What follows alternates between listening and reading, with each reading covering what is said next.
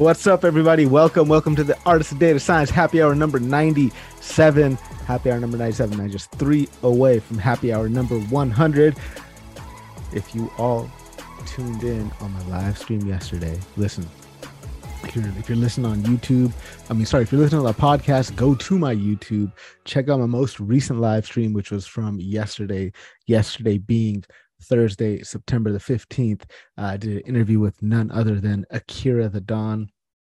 If you've been listening to any of these podcasts over the last couple of years, you know, 200 some plus episodes, y'all know that Akira the Don has had uh, such a uh, huge positive influence on my life uh, through his music. Um, and it was just it was amazing to be able to, to sit down and just chat with him uh unique conversation man i don't think y'all will hear anything like that on any other data science uh, podcast so uh yeah, that, that's a good one.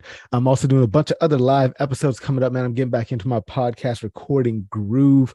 Uh, I've got a few people lined up in the very near future. DS, should I tell y'all? Should I tell you who's going to be coming on the podcast in the near future? All right, I'll tell you. All right, so next Friday, right, right, next Friday at uh, 10 a.m. Central Time, doing a live stream with Ben Taylor. We got none other than Al Bellamy coming on the show. That's on um the 3rd of October, uh, the 5th of October, we're doing Megan Lieu. Megan Lieu's gonna be on the show. Uh, then we got Varun Nair. We're gonna be talking about Varun's book uh, that he wrote called Breaking Stereotypes. These are all gonna be live, live stream on LinkedIn, live stream on YouTube, and then released later as podcast episodes as I build my back catalog, just because you know that's how I do.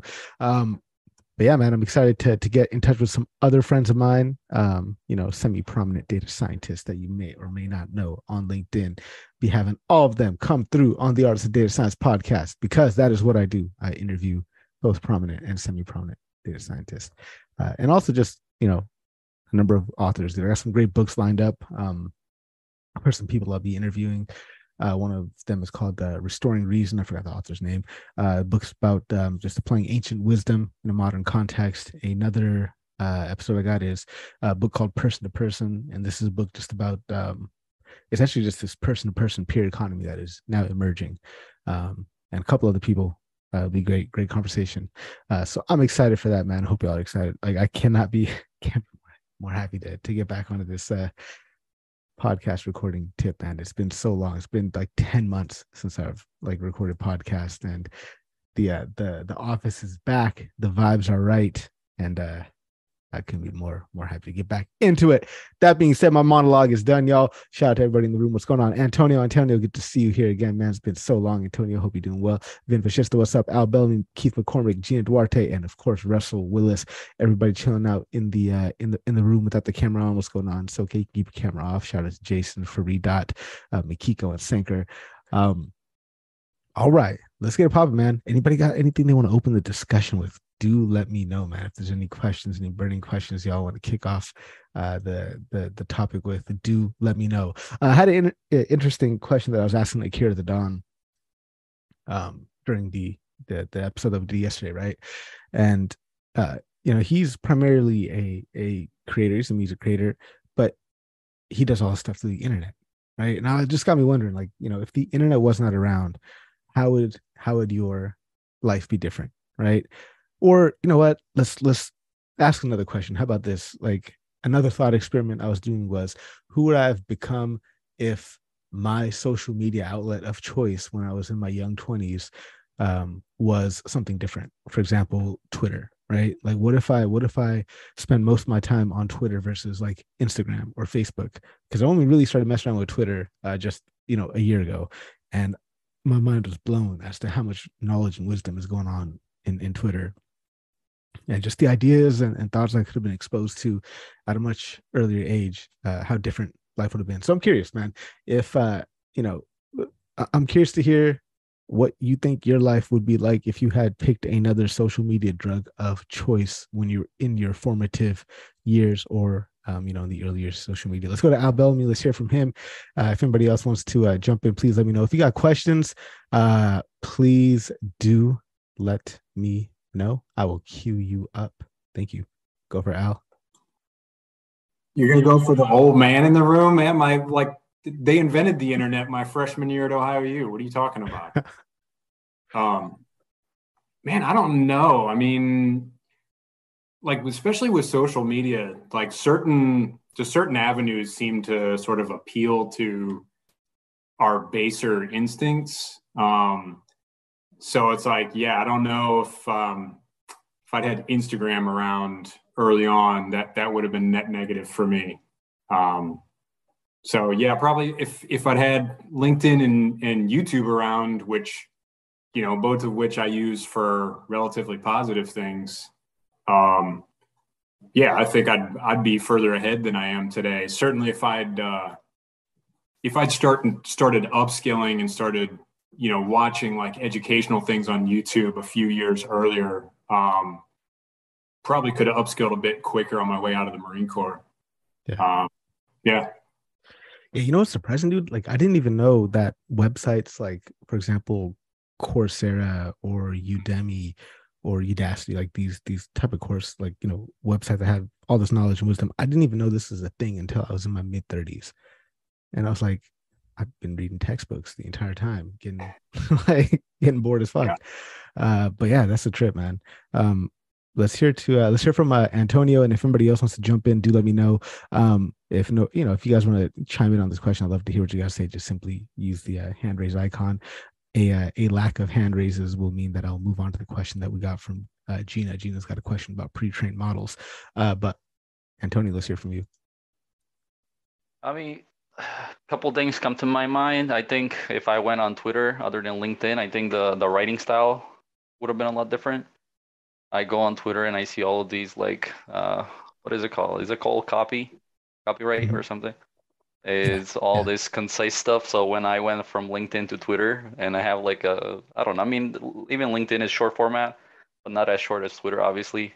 So trying to turn everything into a thread has been like pretty difficult. I'm like, come on, I just need like three more words. I don't want to start another tweet, you know, right now. So it's kind of, um, and I think it's very useful for people who are like the Justin Welshes of the world, who are pitching ideas and trying to earn money with being a creator I think that's a very valuable skill set that I am, missing. Um, that's that's like the one thing that came to my mind. I think the second thing was from a very young age. I was probably ten years old. I started. I posted like videos on YouTube. I was doing statistics comparing different creators, but I didn't even know back then that you could actually like make money off of this. I had posted about 10 videos and it was like comparing these different people and then you know people uh, i remember somebody commented on my thing like oh well your date your like numbers might be wrong or you're not getting it there you know how people always like like to shit on other people's work so mm. i kind of like backed away from that channel i was i mean it was probably too young for it um but i think if i knew that you could actually make money and where it would be today i would have definitely kept going i think that's the one thing that i would i would change i don't i, I probably wouldn't be anything crazy right now but it definitely would have a lot more um, followers on you on YouTube, and, and especially because I, I love that channel, like for learning, like you guys are saying. Yeah.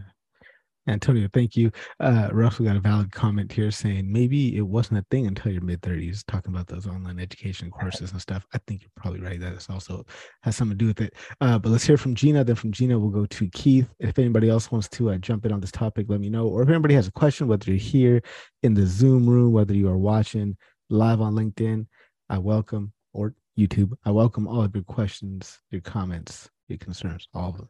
Uh, go for Gina. Yeah, so two comments on this topic. Um, I, for one, am very glad social media was not around when I was young in high school, even younger. Um, I think there's too much pressure from it. And of course, especially I think for women, there's so much pressure. I mean, it's bad enough with the fashion magazines. You felt like you had to look a certain way. And it was heartening to hear guys, at least some guys, say, I don't necessarily want to be with a super skinny girl.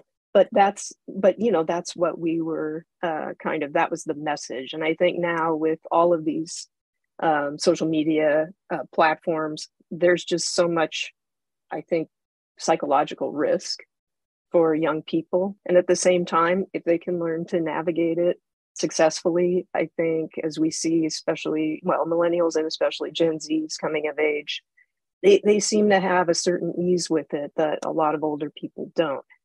Um, yeah, the other thing is, though, uh, somebody mentioned brevity and just putting ideas out there. And the the one thing that um, coming of age when the internet wasn't a thing, shall we say, is that there was a time when if you were going to publish something, there were a lot of gatekeepers and you just couldn't publish wherever you wanted, whenever you wanted. You can just say whatever you wanted to say.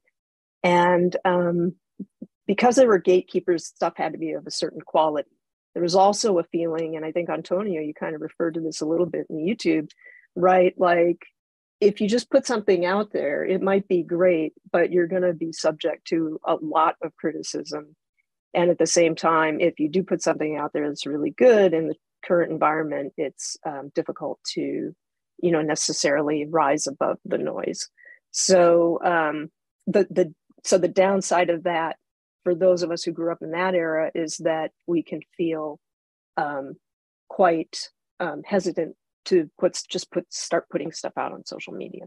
Um, so I think certainly those who've grown up with it have an advantage. And I see Costa had just joined, and I know he on a data science happy hour, I don't know, some months ago maybe had some thoughts on the challenges of a younger person, particularly coming of age with Facebook chats and disagreements and all the rest.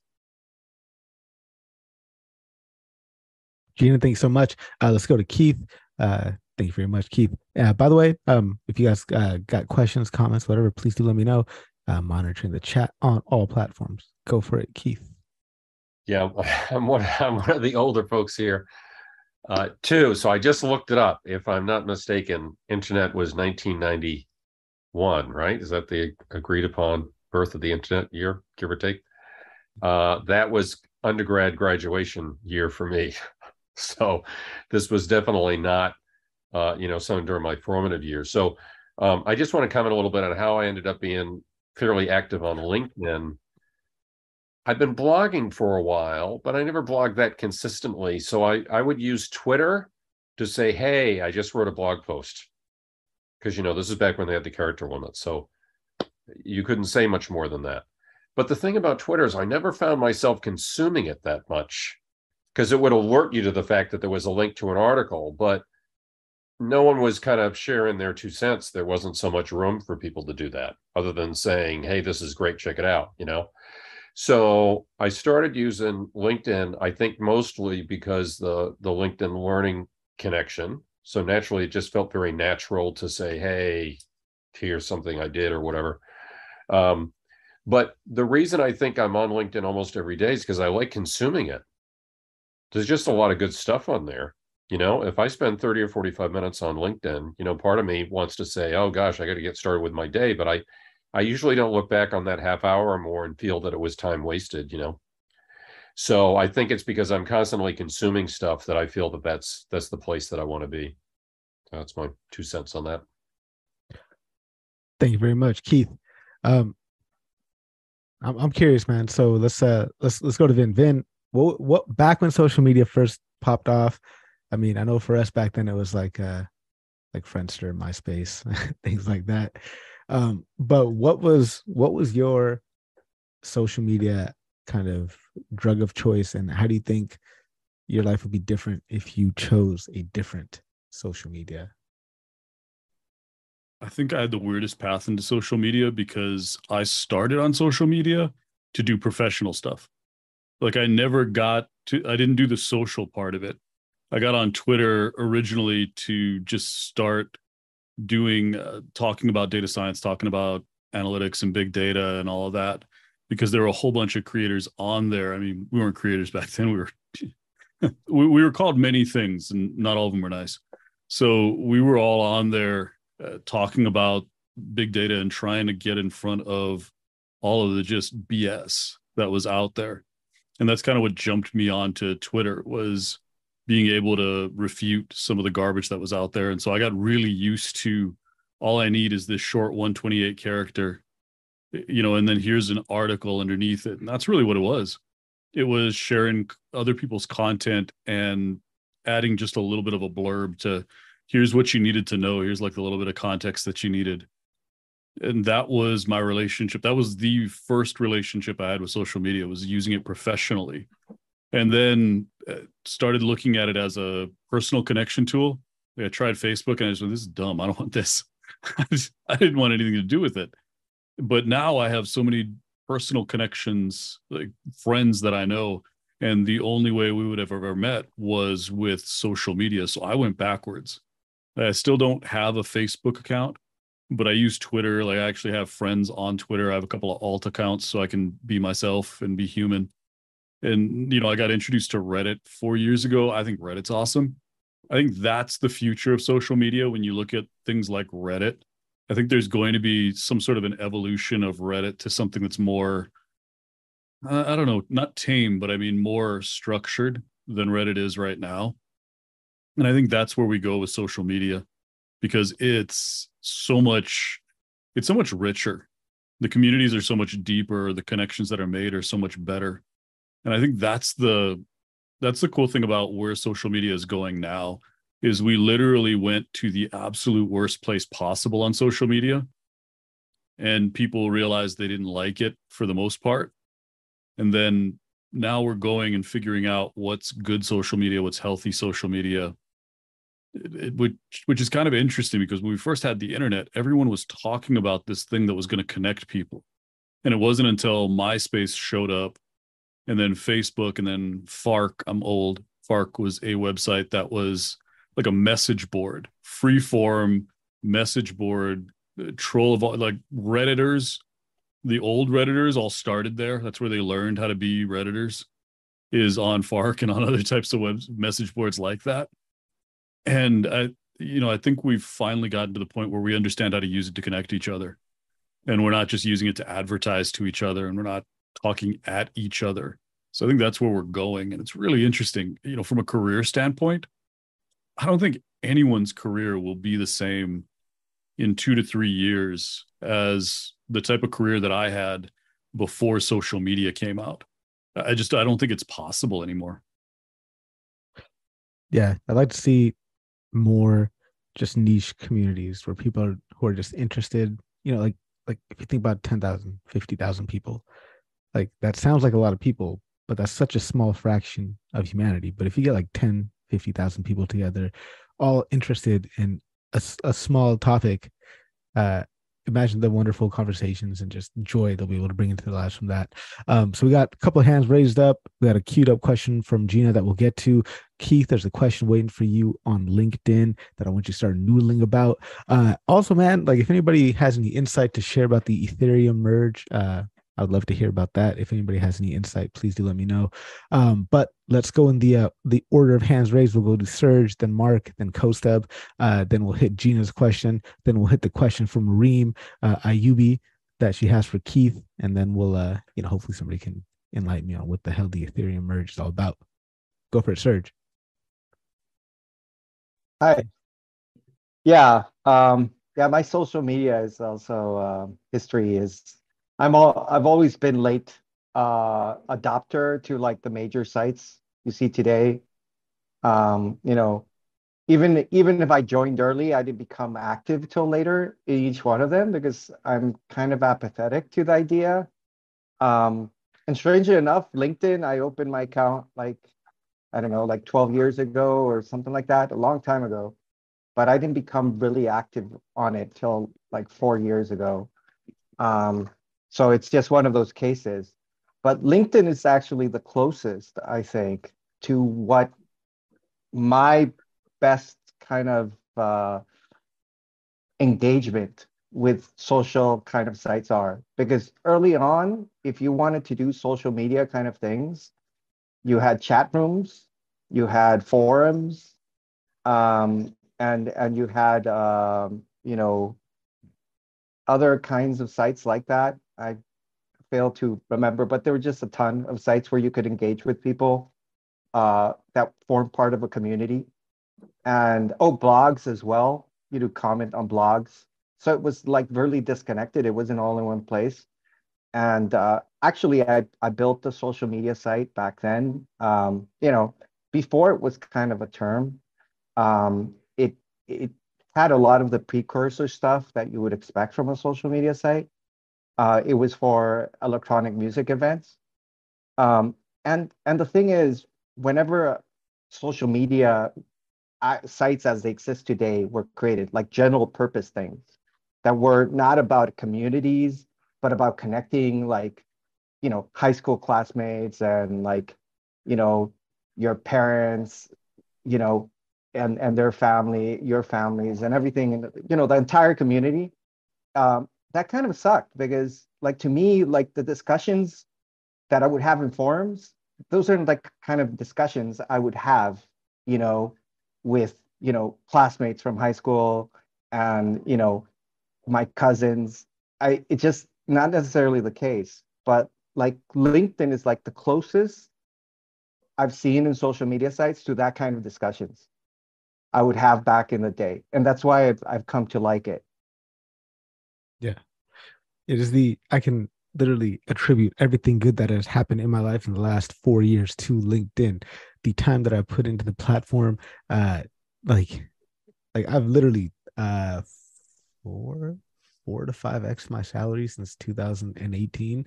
Um, I have met so many cool people, started podcasting, doing all this crazy stuff. I wouldn't have been able to do it uh, for, if it wasn't for this for this platform. Um, thank you, Serge. Uh, by the way, I remember like this one um, uh, forum that I was a part of. I think this was back in 2008, 2007, 2008, when I was, uh, maybe 2009 when I was like studying being actuary. It was called the Actuarial Outpost, and that's where I used to hang out whenever I get stuck on uh, you know problems practice problems, we'd be working through it async. That was that was a cool experience.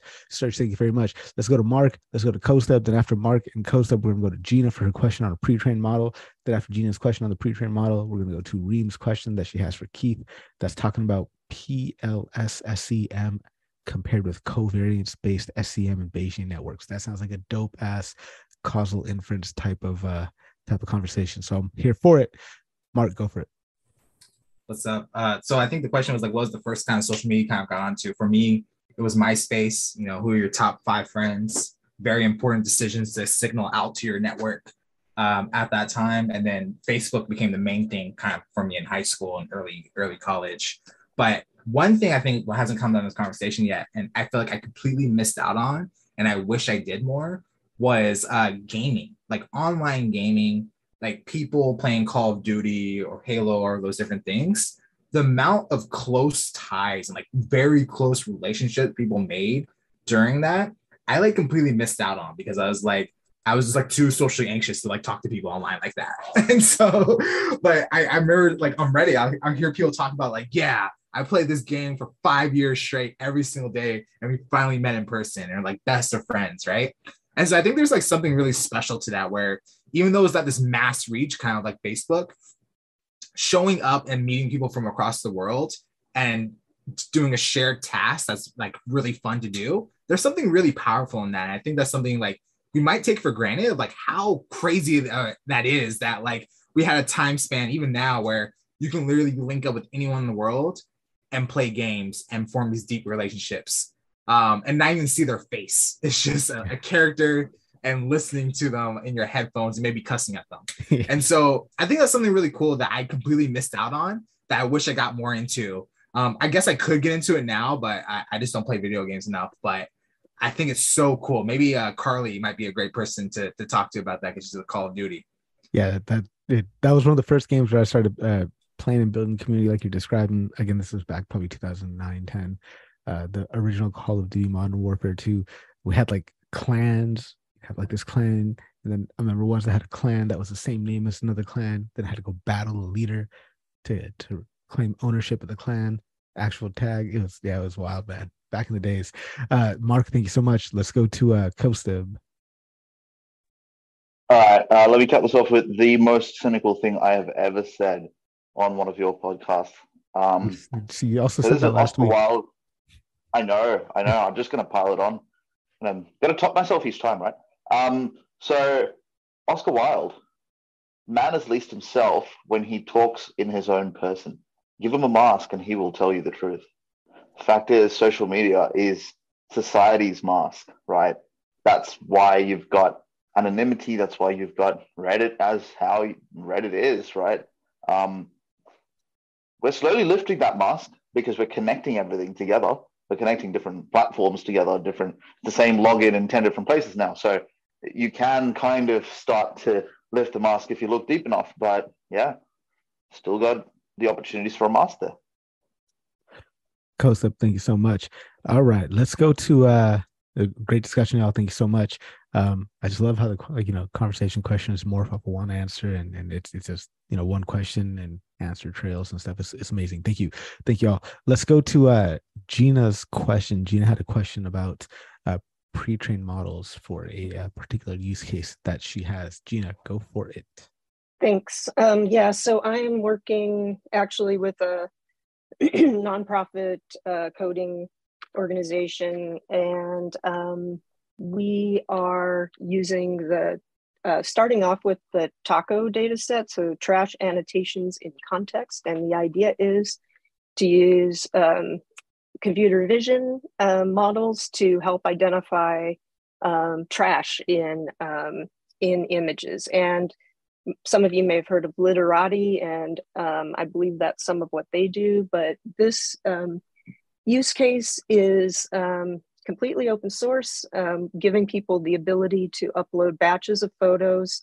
Um, uh, the actually the I can tell you I can put it in the chat. Trash AI, you can go uh, check it out if you would like. I think it's trashai.org. Um, I see something in the chat from Go. Uh, OnlyFans account. Okay, that's uh, I won't go into that there. Um, anyway, so um, through a chain of events, so so this group kind of came about. They came to this project um, trying to solve this problem of how do we identify what trash is um, reported by just users, uh, people, general public, and where it's located. Um, here in California, Caltrans, uh, one of the sponsors of this is uh, his day job is with Caltrans and has to do with, um, there's a lot of money now, thank goodness, um, being allocated towards uh, beautification projects in California uh, especially during the pandemic. It seems like litter and trash just got so much worse. And already in their first year, right, they've um, collected over a million cubic yards of trash across the state. And I don't know if that's over and above what they typically do, but in any case, a tool like this, like Trash AI or something similar, could be very useful for municipalities, for community organizations, you know anybody who's interested in identifying where uh, trash is located and litter hotspots and all the rest. Now, um, in their efforts to kind of get this thing kicked off, they found on Kaggle that I think there was a challenge at one point, and so some people had used YOLO v5 as a pre-trained model to um, I to, and they used the Taco data set to you know train the model and come up with various annotations. And uh, what we're finding is that the accuracy isn't great, even if you run it on lots and lots of epochs. I should also add the Taco data set. I think it's a total of 3,000 images. I'm not 100% sure. Might only be 1,500. So it's not lots. So another down the road use case is to allow users to upload photos, annotate them, et cetera, et cetera. Um, so with that preamble, um, my question is, and think about what a photo with litter might be. It might be, you know, the height of a person taking the photo, five feet up or whatever that is, and the litter is pretty prominent in there. Or it could be a shot, you know, where litter is 10 to 20 feet off in the distance. One eventually could imagine aerial photos. So then in those cases, the litter would be a much smaller, um, you know, portion of a photo. And so I'm looking for any advice people have of other pre-trained models or even YOLO V5, I think, is it Roboflow? I can't remember who they're working with um, to do to improve upon YOLO V5 or as some sort of an additional tool to use with it. And so um, I see Kostab's put something in the, the comments there. But um, I guess more broadly, I don't know if if certain models that are out there like ResNet or um, oh, what's the other one now? I'm forgetting one of the other big name models.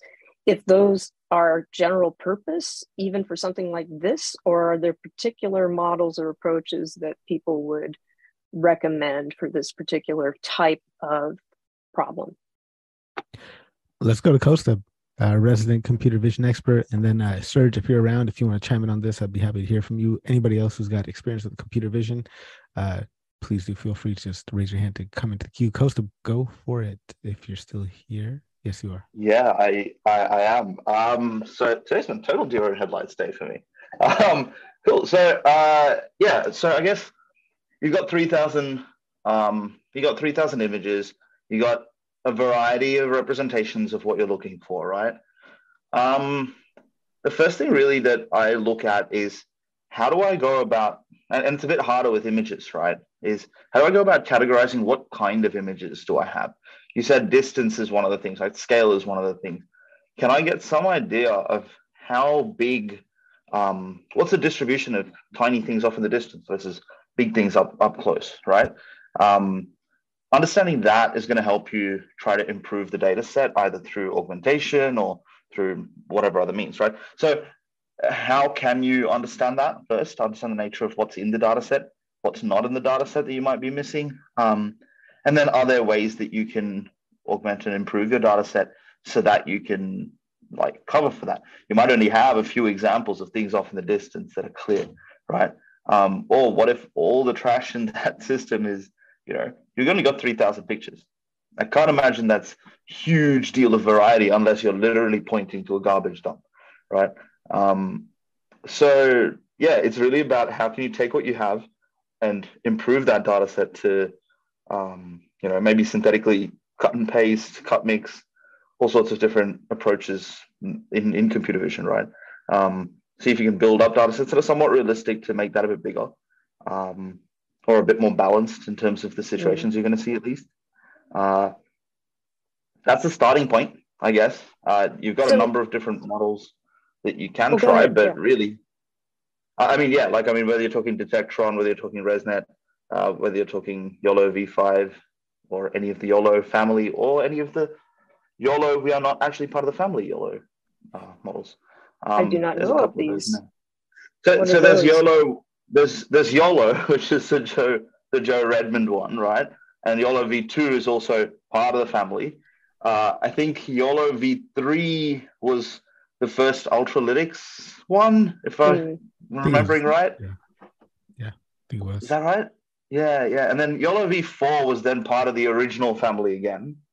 And then YOLO V5 is kind of probably one of the better um, better performing ones out of the out of the whole lot. But that's again Ultralytics, and it's really easy to serve. It's really easy to pull down from Torch Hub.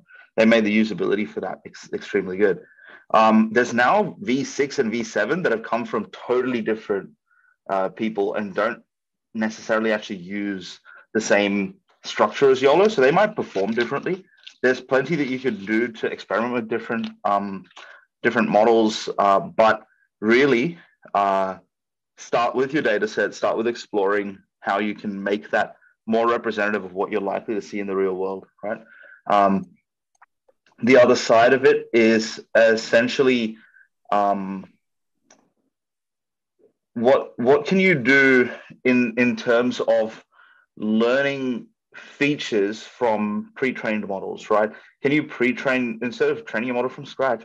Obviously, if you get something that's been pre-trained on the whole ImageNet, you know, um, data set, that at least gives you some idea of a baseline of general objects, gives you baseline of general weights.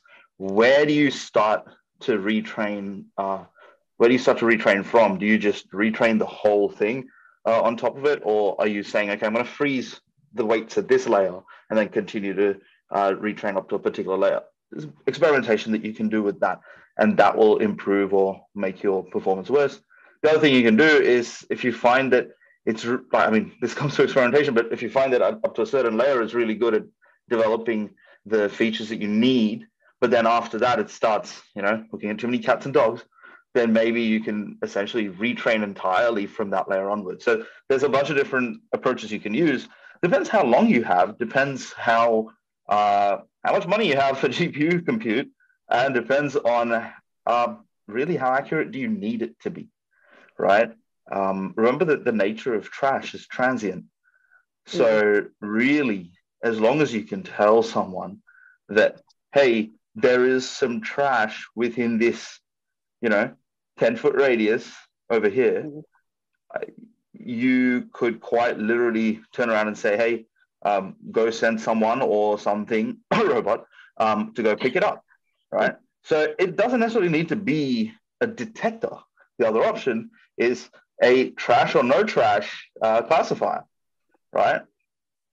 What if you do something like that? The trick is you need to get your patch sizes of that image small enough that you're not worrying about um, overfitting to things like, oh, there's sidewalk, because a lot of trash is next to sidewalk, right? So there's there's considerations like that in the real world that you got to think of. Um, but maybe that's an alternate approach. Is like uh, my my question is: Is trash detection at a distance actually useful to anyone at all? Right. It, it just becomes a fundamental question. What are you trying to do with it? Right. In my mind, either you're saying at a distance, hey, in this 10 foot radius, there is some trash here. Someone go deal with it. That would be my first thing: is saying, hey, there is trash. There's no trash. Then you send a robot along that gets up close and personal, gets into that 10 foot radius and starts scanning the area. Then you're within five feet, four feet, and you're basically looking at how do I detect it? And at that point, your perspective is no longer top down. It's going to be front on for two reasons. One, you need to be close to the ground anyway to pick up the trash. Uh, drones are in unstable closer to the ground. So you're probably not going to be wanting to use a drone for that anyway. Second thing is drones have really, really powerful rotors. So even if you did get a drone to come down and try and pick the trash up, 90% of the time, the trash is going to get blown away because you got rotors right? So from a practicality standpoint, you're probably sending something on wheels, right? So you can assume that the perspective shift is going to happen. So I, I don't know. I would approach the problem a little bit differently, but I guess that doesn't really answer your question in terms of learning about this data set and all that. But yeah. Well, no, that that's really helpful. Um, and so there are several suggestions, and I might have to listen to the podcast again to capture all of them. And also, Mikiko put in the the comments about data augmentation. Yes absolutely. And i i think you know i'm fairly new to this group. It's all volunteers. There's i don't think there's much budget to speak of. Um, and you know up until recently i think primarily they've had coders and they one coder has just done an amazing job of doing the front end and back end to get the things so that it can upload batch photos and and basically he does it with browser caching. And so they they are managing to do very well not um, burdening the the aws i guess s3 bucket. Uh, so that's fantastic can i just, can I just sure. ask you is this in the context of a is this in the context of like a personal project or is this in the context of a, a work project that we're that you're trying to work on yeah, it's a work project, but I'm a volunteer with this group, but I just think it's really okay. awesome. Yeah, so it could, mm. so imagine one use case is um, Caltrans, you know, so a Department of Transportation or municipality or county um, trying to identify where is their trash, what kind of trash is it. So A, they can go out and pick it up um, more efficiently, and B, they can identify what's what is that content, and so how might they target let's say public education programs and the like. So, to your point, while you may possibly have drones potentially going over rights of way, taking images, it, it would be picked up in in probably as far as the bulk of the benefit by you know highway crews and the like but you could also imagine uh, in fact there's a the group sponsoring it and i don't know if they're actually giving a certain amount of funds or just brought it to the group to work on. But um, they're seeking to reduce plastic pollution. And so it wouldn't only be a potential use case for, let's say, Caltrans. Um, so that's just a bit of an overview. Costa, go for it. Yeah, that, make, that makes a lot of sense. Um, uh, look, and, and there's another complication there is that drones within areas near transportation and things like that is quite difficult from a legal perspective, right? Uh, so it's quite unlikely that you'd be using that anyway. You're probably looking at traffic cameras. You're probably looking at uh, cameras on other, you know, mobile equipment that already exists uh, within the system on trains and things like that. Um, purely because you can't fly that close to infrastructure and people, right? Um, actually, I, I, don't know what the laws are in USA, but that's what it's like in Australia, right? Um, pretty sure most countries just copied CASA's laws anyway. So Australia was ahead. Um, so in, in this, like everything Mikiko's saying in the chat um, is just so solid in terms of like creating synthetic uh, synthetic data, data augmentation, and things like that, right? Um, that is the cheaper way of bulking up your data set fast, as opposed to uh, annotating uh, new images, because that yeah. means having to collect new images in the first place. Um, mm. Very, very expensive way to do this. Um, annotations can cost you both from a platform like how much you're paying for an annotation platform, as well as finding cheap labelers and finding good labelers that actually get honestly get it done the way you do it. So yeah, um, I think Mikiko's got some great ideas in there. I think we want I want to hear from her actually. Mikiko, if you are there, do shout out. You know, I'm I'm also curious. This is actually a, a question that was asked um, you know did an AMA session last week with uh might have been two weeks ago I can't remember but it was with uh, some of the experts over at Deci and then Matt McFarlane uh who's uh who who was asking a question in there. I thought it was an interesting question. He he's asking about the use of like um you know things like stable diffusion to generate training data.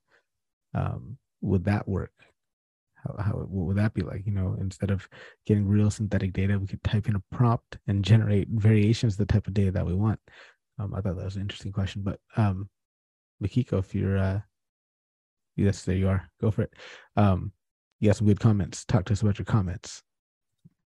Yeah, I guess I was just saying that um, in terms of like uh so like Andrew Ng, he had this talk like two years ago about like data centric AI versus like model centric AI and I thought it was interesting because a lot of times, like our first sort of, um, and it's it's not like a wrong intuition necessarily, but our, our first like I think steps as data scientists or ML engineers a lot of times is is change the model architecture. Well, it's like do feature engineering and then change the model architecture. Um, but his talk was kind of like getting at the fact that like a lot of times there's just things you can do to like additionally add to your data set that will like get you far greater returns um, as opposed to changing like the mall uh, architecture itself.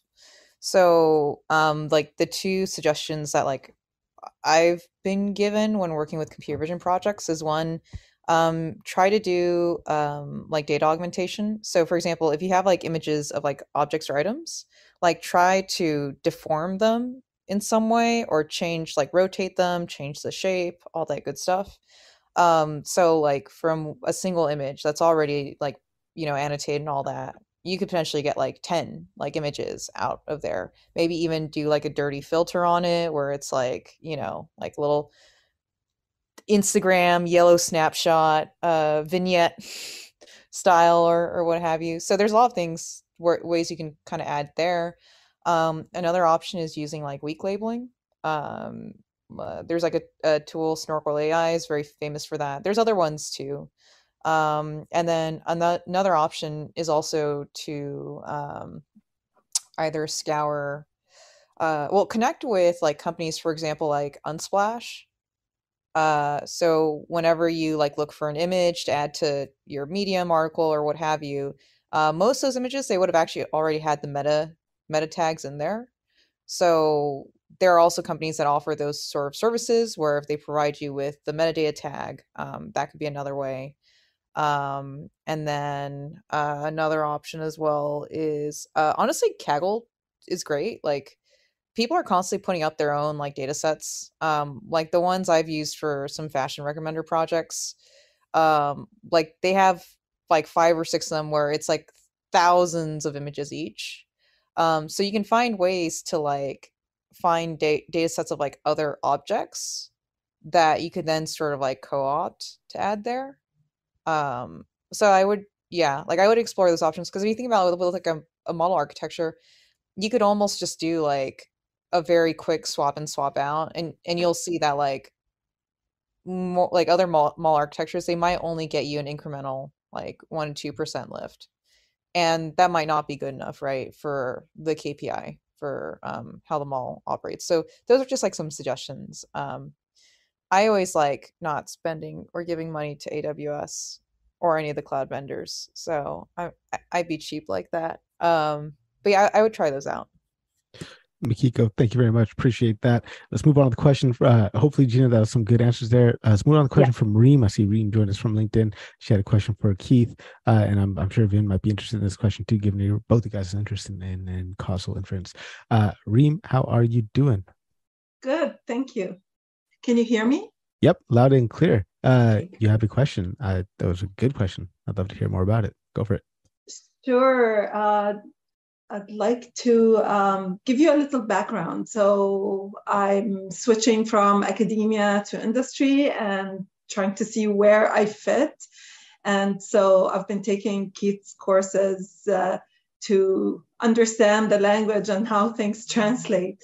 Uh, and so that's been super interesting, great courses. And I um, started to wonder how some tools that I use relate to uh, Keith's uh, um, uh, material that he's teaching because we use statistics, but machine learning has a slightly different set of uh, vocabulary and where is it the same, where is it different, and so um, let uh, let's see. So for my uh, dissertation and also before that, I've been using uh, structural equation modeling using uh, Smart PLS is the tool, but the approach is uh, partial uh, least squares. So the reason I went with that is because of modeling uh, the latent variables as formative and uh, in other fields, a formative variable is called causal, sometimes index, maybe. but with the index, I think everything gets thrown in there, where, whereas when it's a formative construct, uh, you see each, um, each one of the indicators separately, modeled separately. So, anyways, I'm trying to figure out is it considered um, good enough to understand, uh, to, sorry, to call it causal inference uh, in the sense of uh, Judea Pearl's uh, approach. Um, but then, you know, I discovered the Bayesian uh, networks. And I think that's a super interesting approach to try as well with the data. So basically my question is, how is it related? Is it used? Have you seen it used uh, in industry? And uh, can one call it causal inference? Does that, am I summarizing things well enough? Uh, well, there's a, well, well, there's a number of interesting issues. So I, I think what's uh, let me see if I'm I'm clear on the big picture. One of the big pic- picture questions is, as you shift from academia to industry, would in, would the two would those two uh, tribes, so to speak, have somewhat different preferences, perhaps, in what they find persuasive? You know, I think that's that's also kind of in your question, right? And then. I think then then I think you also have a, a, more specific question about given a particular project that you're working on now, which one possibly is the better fit to the problem, right. SEM or Bayesian, right? Yeah. Yeah. so let me see the the if I can't give the best background context in about 45 seconds or a minute here. So the um, the course that Reem is um, is talking about, and of course, thanks for checking out the course, started as what it was originally going to be is I got I've always been intrigued with uh, some software called BayesiaLab, which is software for doing Bayesian networks. So I said, well, you know, I'm going to try to figure out how to put a course together. And part of it was, and we've a, a lot of us as um, content producers have done this. It's like, okay, if I if I draw a line in the sand and I put in my calendar that I'm going to teach how to use the software, I've got to get up to speed on it too, right? So we've we've all done that. So that was part of the motivation. So then I sat down to say, okay, what would people need to know before they really get Bayesian networks? You know, and what would they need to know to know that? And what would they need to know? What would be the prerequisite to that? And working my way back. Well, the list was was a lot longer than I thought it was going to be. So it ended up becoming like a two-part course. The next thing you know, the course that you found, Reem, is basically a five hour prerequisite list of t- list of prerequisite topics to get people ready for Bayesian networks, right? So, given that, the basic class of problems we're talking about is a way to systematically say something like A predicts B predicts C, and hopefully in a way that you could convince somebody there's some causality going on. So, in terms of the two tribes question, I would say that for the academic audience, probably SEM is going to be the more persuasive because you know academics love their p values, you know, so so you're going to have goodness of fit tests and things like that are just more consistent with what they're used to. Now, I will say up front here, um, claim some ignorance on the difference between partial least squares SEM in this context and regular SEM. You know, I'm familiar with partial least squares and I'm familiar with SEM, but doing PLS SEM is something I haven't tried, right? So, uh, but I don't think we have to go down that rabbit hole, you know, to address the question in terms of which would be more persuasive. I think for academics, uh, probably the SEM would be more so. The other thing that I would say is from the brief description that I saw, it seems like you have latent variables. And of course, by latent variables, we mean something that you're not measuring directly. So you might ask somebody five questions, and you'll know this, Reem, but to help have everybody understand the context here if they're not familiar with it. You might ask a battery of questions that are trying to get anxiety you know and um, you might uh, say something like uh, if someone's experiencing anxiety at at work are they more likely to have more turnover? Are they more likely to leave that job and go to another job or something like that right? So in the SEM model, you have this variable anxiety, but it's not measured directly. It's measured indirectly by the battery of questions. So it's kind of like factor analysis and regression in a blender, right? So that's what's going on with SEM. But again, it has a lot of these elements that academics like. On the Bayesian network side, I think what's interesting about that option is I think in industry, I think a number of you would probably agree, Bayesian's kind of, you know, hot right now. And I think it would be hot in some academic circles too, but it's increasingly embraced. I think it's going through kind of a renaissance. And the other thing I would say about that is that Judea Pearl is big on this idea of counterfactuals. What if you made a different decision? Uh, one of the example I have in the courses that, that probably recall is what if we didn't buy the Super Bowl ad? What would our revenue have been if we didn't buy the Super Bowl, you know, ad, right? That's a really nice trick, which I think is persuasive to what management wants to see.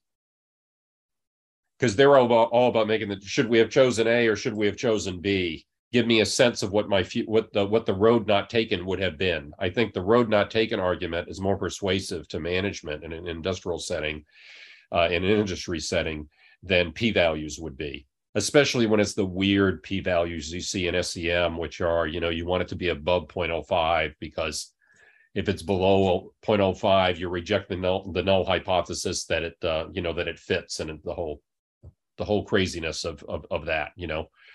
Um, so I, so my initial reaction would be is that um, because you have latent variables, I think going with SEM was probably the right thing to do and since you were in an academic setting at the time, I doubly think that it was the right thing to do. I don't know whether or not you have a scenario that could work with a counterfactual. But if you did, that's why I would be intrigued to see what, what Bayesian networks might be able to do for you, is if you could articulate a counterfactual that you thought was interesting. But the latent traits make me think you were better off in SEM. And just one final comment.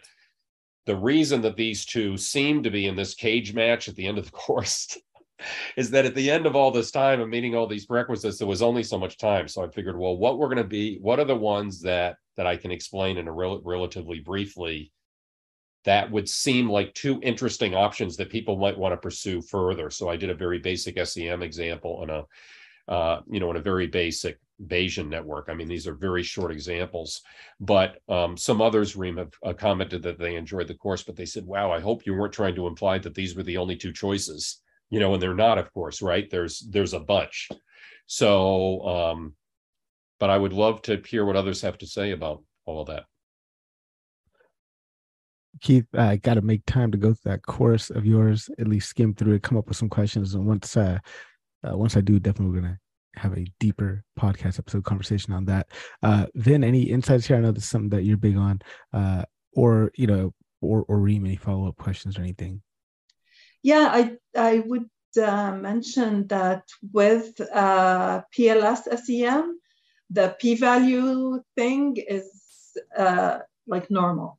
If you get a p-value below 0.05, it is a good fit, and so it works uh, differently from the kind of uh, that it's called covariance based. So how, that's how we distinguish between the two. Covariance based SEM is the one you mentioned in your course, and it has a lot more restrictions uh, and assumptions that should be uh, respected than PLS uh, SEM.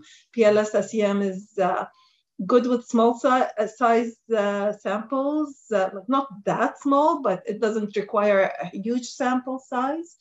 And um, it's uh, very forgiving in terms of assumptions, uh, normality, and that kind of thing. And um, it is, it allows a different way of modeling these latent constructs. So it's pretty practical in that sense. You but you reminded me another question I think was would would folks be convinced of causality from PLS SEM as opposed to right. regular covariance based SEM? I don't I can't think of I can't think of any reason that um, somebody that's comfortable with SEM would be persuaded by conver- covariance based SEM and not PLS SEM. And I feel comfortable saying that, even though I haven't played around with PLS SEM, right? However, there are some folks that just in general don't think you can prove causality with anything, you know? And if you're an SEM fan and you run into that kind of critique, you know, that someone says that you're going beyond what your data supports because they seem to be making this you can never prove causality argument then I really like the article that um, Judea Pearl wrote with Ken Bollen, if I'm remembering right. It's called something like Seven Myths Mhm. about causality in SEM or something like that. I said it in the course, but that that would be one that I would, if anyone's familiar with those two topics, I think you would enjoy that that article. It's basically saying what what kind of critiques do people make about SEM in general and how they would answer those critiques. So again, it's some kind of seven, I think it's seven myths, could be eight myths you know, but it's myths about myths about SEM and causality by Pearl and Bollen. I'm looking forward to reading that article. Just Yeah. downloaded it. Um, Harpreet, do I have another minute to, to say something about causality? Yes, absolutely. Um, and and uh, Vin's also into this stuff too. So Vin, if you want to chime in, jump on the discussion, do let me know and uh, go for it, Reem. Okay, great. So if if we want to prove causality, there are a few things that you went over at the beginning of the course, Keith. Uh, one is randomness. Another is uh, the time sequence of events, uh, right? And then um, another is uh, help me out if I'm blanking out a bit here. Uh, but uh, uh, so the experimental design. So that's a factorial design, for example, which is which comes from experimentation and so on. So you can set these things up with the research design to get at causality with SEM. So depending on when you collect your data, how you collect your data, when you put your interventions into the, the process, all of these things can come together to uh, develop a causal model. It's like you said, not just the data speaking for itself, but the whole logic and the design behind the, the research study or um, the analysis that we're doing. It all comes together to uh, create a causal argument. So that's what I wanted to say about that. Uh, thank you very much. And thank you so much for inviting me to come on and uh, have this discussion. I really appreciate it. My research was on social media, by the way. and the Yes. impact of social media on well-being. So we Ah. could always explore that at some time if you Could like. you give, could you give, every- Reem, could you give everybody one example of a latent trait in your research, just so that they can kind of picture? Sure. Um, well, I can uh, give you a couple uh, very briefly. So, for example, perceived usefulness of a software. My research was about social media. I asked about Facebook specifically, and it had nothing to do with uh, the company Facebook. So, uh, do you find Facebook useful? And there's a validated measure that measures uh, perceived usefulness from the technology acceptance model. And then uh, one that I developed myself for the study, I had to, uh, was perceived Facebook functionality. So, what do people perceive as a functionality of Facebook? And so I had to do a whole uh, a qualitative portion of the study based on literature and then interviews and uh, developed items for that. And I had many, many items that uh, split into different dimensions. And so, for example, uh, can you? I can make friends on Facebook, and it would be on a Likert scale. I agree uh, to I disagree. Um, I can uh, meet someone I've never met before on Facebook. Uh, again, uh, Likert scale. I agree to uh, I disagree. That kind of thing. So all of those can be uh, factor analyzed put grouped into latent uh, traits uh, or latent variables and then put into the structural equation model that way. Does that answer the question? Yeah, no, I just wanted to give a, give everybody a little bit of a flavor, how you might have Sure. multiple survey items that together are, you know, one latent trait.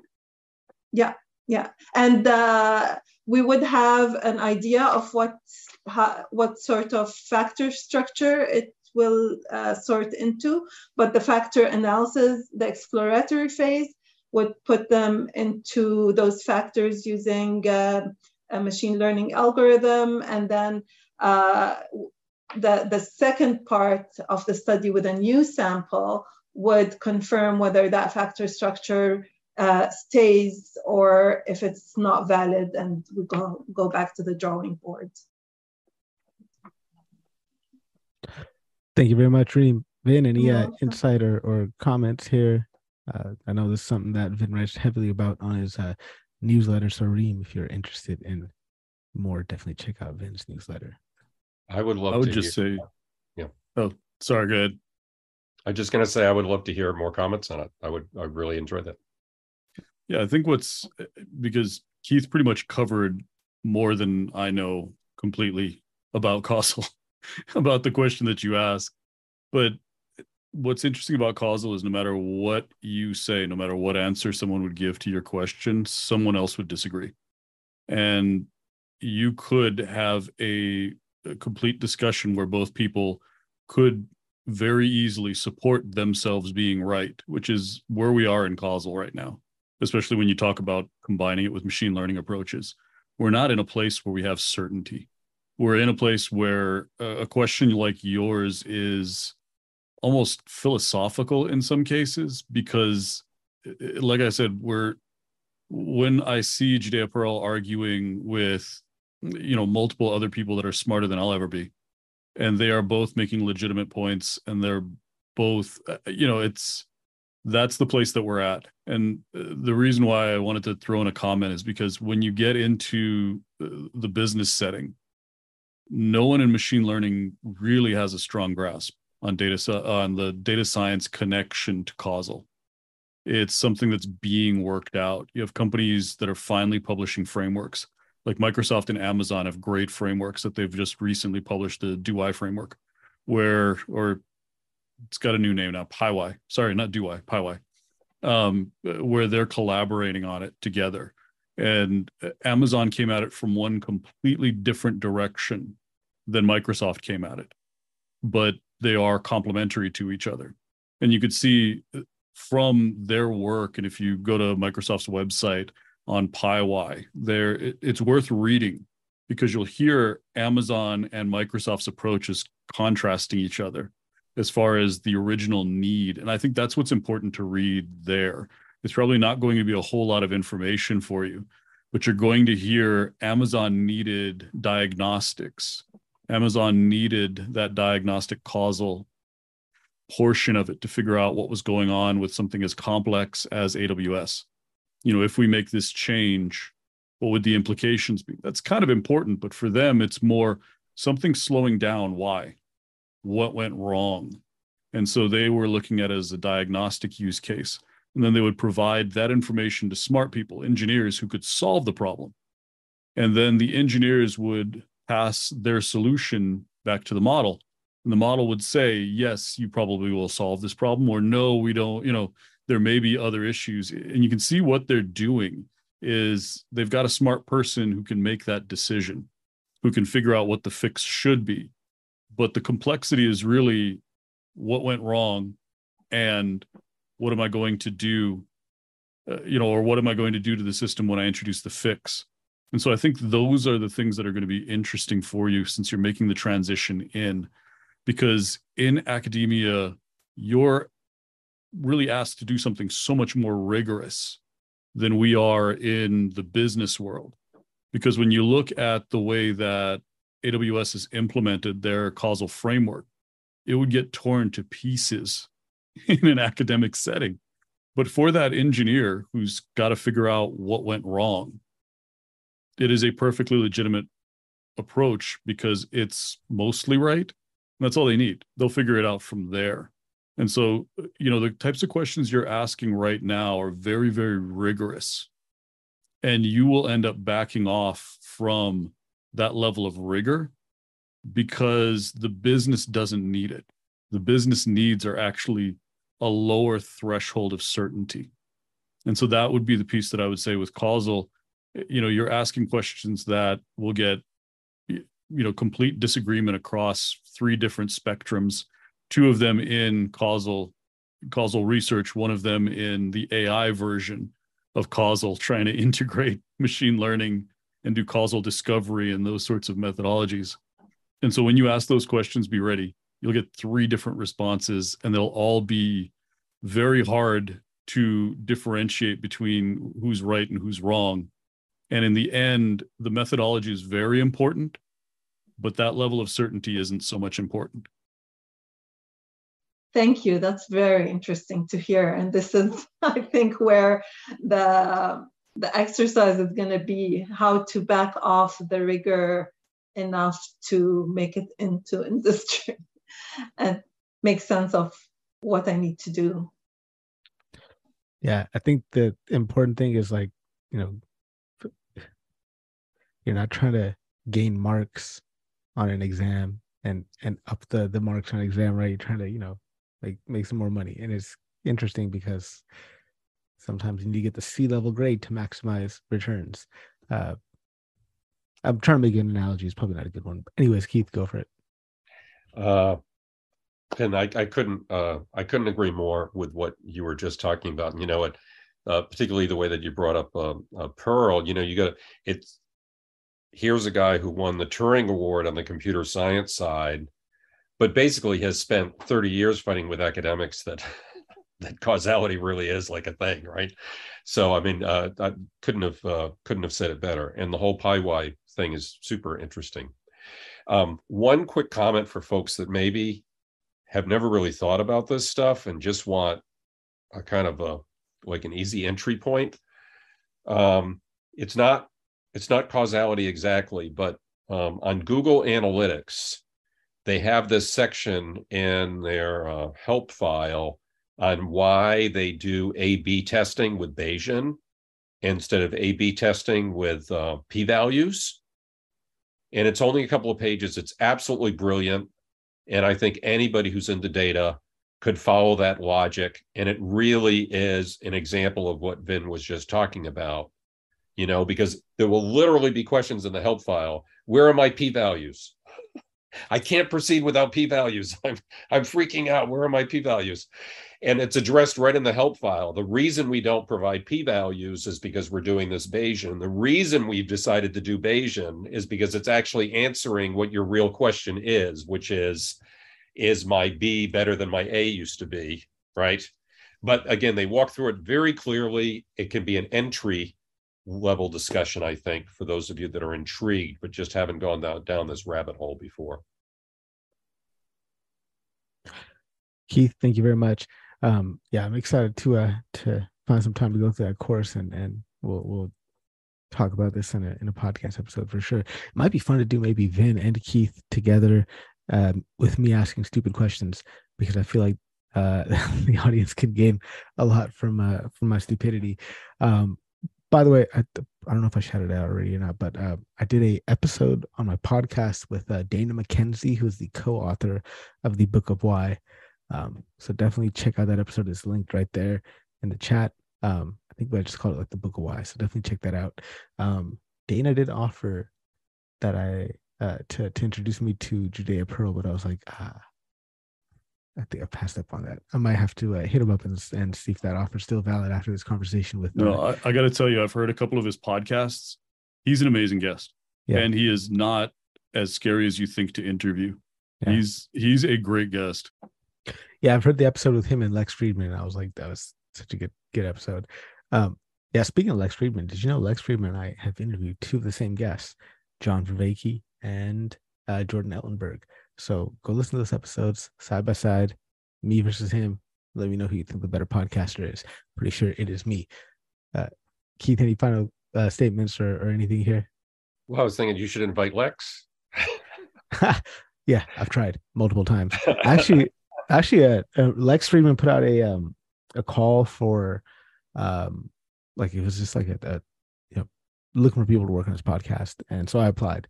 Uh, you know, he said he was looking for research assistance for the podcast. And I was like, all right, well, I researched the shit out of my, guests. Like I'm amazing at that. And uh, I know how podcasts work and a little little bit about them. Um, so we'll see if he'll get back to me. Um, one of the things he asked was how much you want per hour. I put like an absurd number for a virtual assistant that does research, but we'll see what happens. But he had this question, and the question was, uh, do you do you work hard or do you work smart? And the follow up question was, explain your answer to the previous question. Uh, and so, so my answer was, I work hard. And why? Because I'm too dumb to work smart. Um, so I have to work hard. So that's that was you know, response there. Let's see if he uh, buys that. Uh, any other questions coming in? Do let me know. Um, don't say anything on YouTube. Scott Taylor, by the way, was in the YouTube chatting it up. Uh, Scott Taylor, did not forget about you. Uh, hopefully you're doing good, man. It was good hanging out. I hung out with uh was it earlier this week? Might have been last week. I don't know, man. Weeks just be running together nowadays. Um, but I was hanging out on a call with uh, Scott Taylor, Kate, um, Christina, Ravit, Tom, bunch of other people. It was a great time. Coach, your hands up. Go for it, my friend. Yeah, just quickly on that work hard, work smart, I'm too dumb to work uh, smart thing. Uh, the fact that you know you're too dumb to work smart is proof that you're smart enough to realize where you can work smarter, right? The fact is, like I'm I'm in a similar boat where I work hard because I'm not the smartest bloke in the room, and I like not being the smartest bloke in the room. Um, if I am, that's the wrong room. Uh, but fact of the matter is, there's a limit to how much effort overcomes things, right? Because you got to balance effort with well balance, right, and everything else. So yeah, Work hard, but don't burn yourself out. And Mikiko, uh, let's hear from you on this because you put there in the uh, in the chat uh, same. So talk to us about working hard versus working smart. Go for it. This is going to sound so bad and vaguely hypocritical, but I'm a little bit over hustle culture. So I'm investing in the things that bring me joy, and that is, you know, my meal service, my quilting table, and fabrics, knitting, and doing content. Yeah. So yeah, yeah. It's it was funny though because I like it, it's funny because like when I since I'm like starting the new chapter of my career, right? I was like looking back at all the different twists and turns that like my career has taken. And I remember in high school, like most of my teachers were like, like I was I was gonna be too dumb to like accomplish anything um i had like a few high school teachers my most of my high school teachers loved me but there were ones who were like I don't know. I don't know what the deal is. They were so intent on trying to break the spirit of a high school student, and it's so sad that some teachers are like that. Uh, you know, but I think it's just I think also to adaptability. It's something that you I, you and I, Harpreet, have talked about, right? About playing the long the long game of building a career and a body of work, as opposed to playing the short game of like. Sometimes it's like the short game is trying to get as much money as possible, trying to get as many clients as possible, trying to get as many projects as possible. But the longer game is building the body of work, building the quality relationships, building the quality community, um, you know, like marketing yourself at the price you feel you deserve for the value that you bring. And the right people will like recognize that and they will come and like be a part of your tribe. So yeah. I mean I yeah, I totally get that whole like you have to work hard at a certain point, but I'm also a little bit done over the hustle culture of Silicon Valley. So now I want to like work happy. No, I feel you on that 100%. By the way, Mikiko has made a career switch into developer relations. One by one, I will be converting everyone you see here to developer relations because that is what I do. I convert people to my side. Um, but dude, yeah, man, like probably the first time ever, I feel like everything is just lined up. Like everything's lined up, right? Like like the stuff I was doing for fun on the side is now my actual full-time job. Like this is what I do for a living and it is amazing. Like I spend half my week learning computer vision with no stress. Like I don't got to worry about people asking me like, why the fuck you spend time on computer vision? We need to get this done for this business value and that report and all this, that, and the other. Nobody fucking cares. They're like, yeah, spend like two days a week learning computer vision. Do it. And then I host events, I write content, I, you know, strategize community, I bring people together. Like I'm doing everything that I enjoy doing. The stuff that I would do in my spare time. It's just not my full-time job. Um, yeah, everything's just like lined up, and it's amazing, right? It's it's amazing. Yeah, it's. Uh, Really- I gotta say, man, that's Yeah. uh, I love I love hearing that that you're doing exactly what you love doing, and Yeah. that's huge, right? Because one thing that I've learned in the last few years is uh, a ju- well, it's a not just doing what you love doing and the job that you think you love. Because I mean, I've kind of broken at multiple points in, in the last seven or eight years. I've broken down the hey, this is the job that I'm meant to do. This is the job that I love. Uh, breaking through those preconceived notions of oh, I, I need to go do a PhD from MIT, from a top tier, you know, tech school to, you know, breaking through all of those barriers of saying these are preconceived notions and not necessarily in line with my uh, my prop, my true nature, right? So getting into those jobs where you're doing that, that's powerful, man, and I love hearing that that's the space you're in right now. Um, and the other half is the DevRel in in general. The fact that we have a formalized role for something like this within the ecosystem of of tech just shows that maturity of we're bringing forward the human element of tech development um, which for the largest part in the last 40 50 years has just not been around so really good to hear it mate Yeah, and to that point about just this, like like you're talking about, oh, I've got to do this, I'm supposed to do this, supposed to do that, and the other. Like, I feel like a lot, like you know, people like online do this too. Like Justin Welsh, for example, like posting a picture of his calendar with no meetings, no appointments, saying, "Oh, goals." Like, like, all right, cool, man. Like, so what? You're you're making your money teaching people how to make their money online, so that they can then teach other people how to make. Like, I don't want any part of that anymore. Like, I thought I wanted to be a part of that or do something close to that just because all the everyone says I should be doing that. That's what I should be doing. But really, like that is not what freedom really is. I think I posted about this the other day, right? And I said freedom isn't freedom isn't having, you know, an empty calendar and just complete idleness. That's not what freedom is, man. It's having the the time and space to think about and work about the problems that you actually want to solve. Like these are things that I want to be doing. And I'm getting paid for it. Like, yeah, dude, like I made it in life, right? That was We the thing that to me was like really surprising when I uh, transitioned into data science and then and then hopped my way over to like engineering was I thought I would be doing a lot more learning, building, and sharing. And it ended up not being that. A lot of times it ended up being like fighting with legacy code, sometimes fighting with legacy culture, and a lot of times like spinning the wheel on on just really kind of minute things like I don't know, like how initiatives are named or or whatever. And I ended up taking on more of like on, on- like because like in my head like devrel is basically like you are helping like developers or or folks or data scientists use your tools and you're helping to make the tool like the product or service like better and you're trying to make people's lives better and i kind of sort of thought that was what engineering was but um especially like platform engineering but i i realized maybe that was a little bit of a naive notion um that Mhm. might be like the aspirational intent but i also think too i don't know Yeah. know. It, it was Yeah. just it, it was weird you know it's it's weird that like i had to kind of switch to like a non-engineering title to finally do the work i i thought i was going to be doing like as an engineer so Yeah. I mean, there's there's still a dark side, Devrel. We're still gonna have to deal with the same kind of stuff from executives and, and people like that. Um, but it's just so much more fun. the work itself is so it brings me so much joy. It's so fun. Uh, Keith, uh, you got anything to add here? I'd love to hear from you. Uh, well, the only uh, I keep on thinking about something Mikiko said a couple of minutes ago about the whole uh, high school teacher thing. I'm curious uh, how many of us had at least one high school teacher that thought we wouldn't amount to anything. For me, it's kind of like a badge of honor. I kind of get inspired by that kind of thing.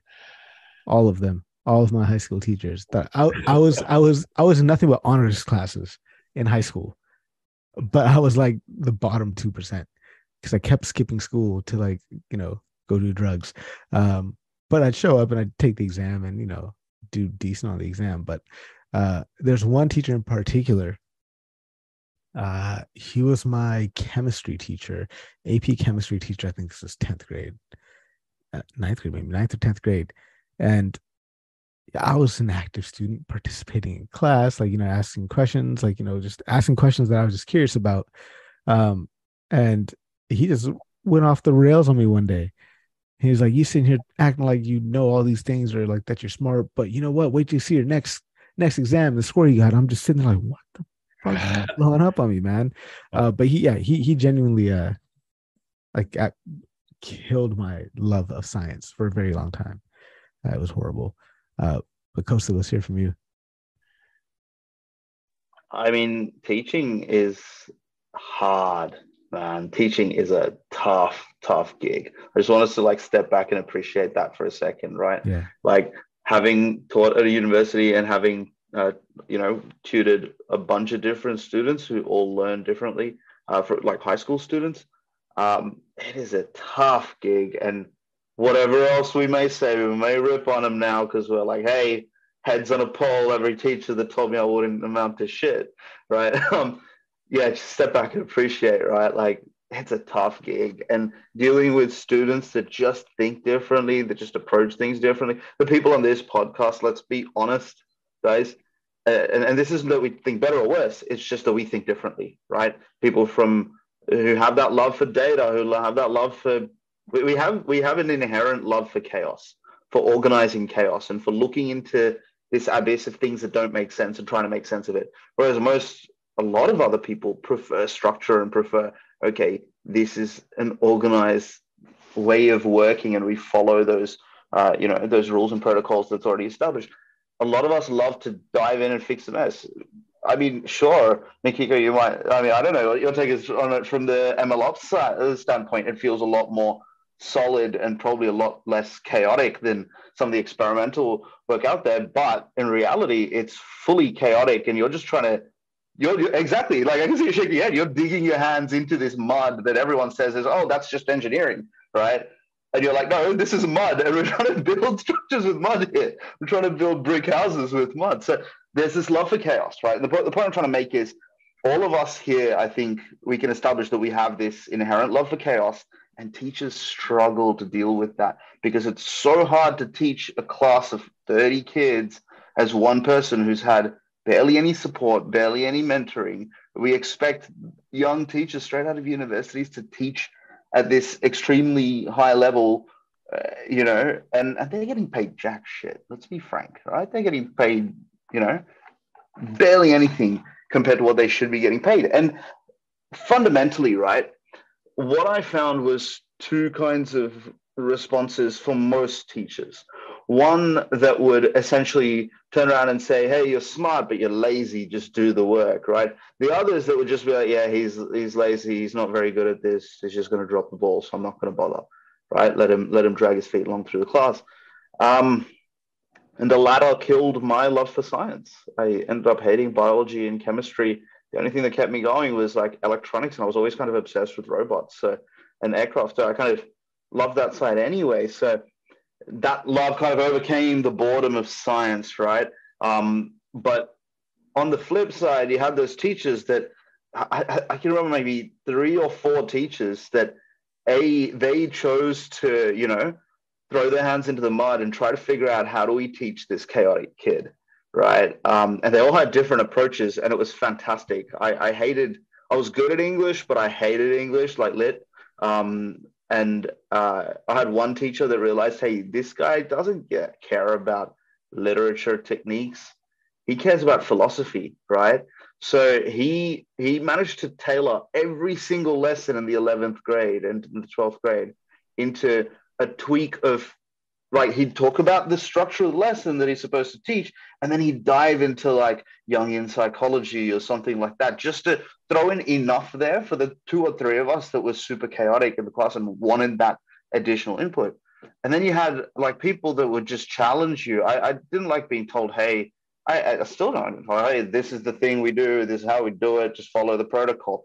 I'm i'm a high id personality. If you've ever done disc analysis right i'm a high id personality right? So very, very low compliance, like eight out of 100 kind of thing, right? You don't want me as your QC engineer. Um, fact is, we had uh, teachers that would challenge us in those ways. There was one teacher that literally, uh, like, he would limit me to three questions per lesson, right? We all know that I can talk for days, like I'm doing right now.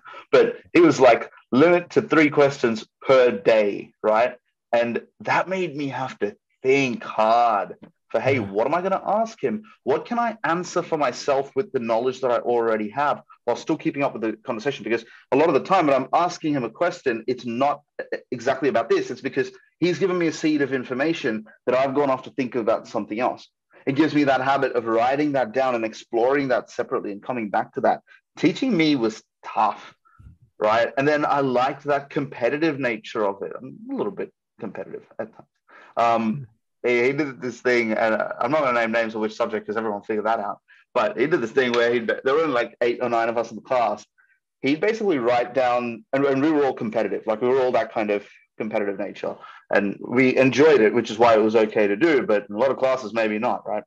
He put uh, after every exam or, or assignment or assessment, he'd basically go, he'd put all the scores in the class, right, on the whiteboard he, he just put the scores down, but not our names, right? Um, starting at the top, going right down to the bottom, right? Um, and then he would ask each of us to come up and put our initials next to the score we thought we got, right? And it's brutal because everyone in the class knows what you think you got and what you actually got. But it's a great way to teach us to recalibrate our thinking of where am I actually from an understanding perspective. And that was something that was so invaluable to me as a competitive person, as a person who needs to battle ego and humility all the time, um, one of the best lessons I've ever had. And he understood that that particular class of thinkers operate in that way and and enjoy having that feedback to them. Um, those are some of the best teachers I had were the ones that dug their hands into it. And it's very hard to find it. So you got to appreciate, right? Yeah, sure. Heads on a pole. There's a lot of teachers that, that said I wouldn't amount to anything. But hey, um, all you need is those two or three that push you through, right? So yeah, dude, I was actually a high school teacher for for two years. Uh, this was and you'd be a great high school teacher. Yeah, I taught I taught math, and like I kind of just did it because like for whatever reason I had like I had no other options. So I became a teacher, and so I was a teacher for two years. But I was teaching at uh this in California. We have something called academic recovery, and there's this uh, uh kind of a, a segment of schools or uh, that's called options for youth uh, opportunities for learning options for youth whatever there was one of those uh, they're both one company and i taught there for two years at options for youth uh, teaching the kids that were kicked out of high school just fresh out of juvie or for whatever reason were on academic recovery and at the same time though in the same school Uh, and and by school, the schools were interesting. It was just you imagine a strip mall and like just a little like place inside the strip mall. This is what the school was. This is where I show up to work to teach kids math. Um, but yeah, in my same class, I have kids that were trying to catch up, but then kids that were on the other end of the spectrum that are trying to get ahead, get faster, because those are your options. Like, let's say you wanted to finish high school quick, you got opportunities for learning options for youth, and you just take your units. Everything was unit based. You have a packet, you do your questions, you turn it in, you get your credit. A very interesting model. Um, but yeah, dude, I was dealing with some, I was dealing with kids that are just like me, man. Like, you know, like uh, most Indian people you see uh, in data science come from very cushy and plush backgrounds and they're all good kids and they all lived in nice neighborhoods with rich parents. That was not me. I grew up broke as fuck in the hood. And um you know dealt with struggles that a kid would grow, deal deal with in, in that environment. And i could just relate to them. I think that's what made me a good teacher. Uh i don't know if i was a good teacher or not but that's what maybe made me an impactful teacher being able to help kids just i just understood them i got them because i was them um, but because of that teaching, because of doing that little bit of math, teaching, I was teaching high school level math, and that's when I was like, holy shit, dude, I'm actually like, like pretty good at this. And I really enjoy it. And so that's when I decided to go back to grad school and study math, uh, you know, in, in graduate school and pursue a career in actuarial sciences. And wouldn't have had that if I didn't take a pit stop teaching teach math. Great discussion, y'all. Uh, man, I don't see any questions coming on LinkedIn. Don't see any questions coming on YouTube. I think it's a good time to wrap it up, man. Uh, as usual, good discussion. I'm excited that y'all were here. Good to see a lot of uh, a lot of old friends, a lot of new faces. Hope you new faces swing by. Uh, those of you watching on LinkedIn, you know we had some good views on LinkedIn. Hopefully, you guys enjoyed it. Do let me know. Smash that like. Uh, let me know what's going on. Um, yeah, I don't got any announcements on anything, man. Just uh, just have a good weekend. Chill out enjoy. Uh, see y'all next time. Um, Russell's got some good comments here as well. Russell saying empathy is one of the strongest skills to be able to connect with people. Uh, Russell's saying that uh, where I was challenging as a ta- child was also often using the ITTT mapping. Well, talk to me about that real quick, Russell. I haven't, I haven't heard from you at all, man. So let's hear from Russell. Then we'll then we'll wrap it up. Uh, in meantime, I'll, I'll keep an eye out for questions and comments in the chat. Okay, thanks, Aubrey. Yeah, so, so I triple T. Uh, if this, then that. A lot of people in the data community will be familiar with that philosophy.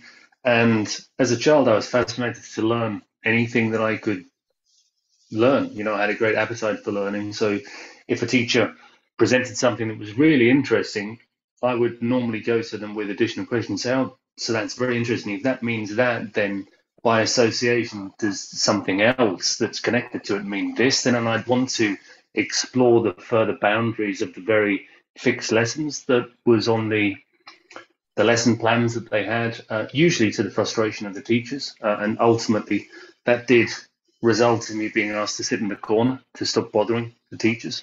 Uh, some teachers, as you mentioned, uh, you know, you get good teachers. Some teachers were very good and uh, tolerated me very well, and I responded quite well in those. But in in others, uh, they got used to me and uh, I used to be asked to sit in the corner quite a lot in some of those. So uh, yes, I, I, think it depends very much in the institutions and facilities you achieve your education as to your your feelings about those and uh, how they can how they can optimize your ability for learning. So I, I don't think I optimized my ability as a young child. I think I could have learned more faster, but I'm sure that happens to many, many people. So I don't class myself as unique in that respect. Russell, thank you so much. Uh, thank y'all for hanging out. Let's go ahead and wrap it up. It's been a good, good evening with y'all, or morning, depending on what side of the world you're at, or late in the evening, night. Uh, thank y'all for being here. Remember, my friends, you got one life on this planet. Why not try to do something big? Cheers, everyone.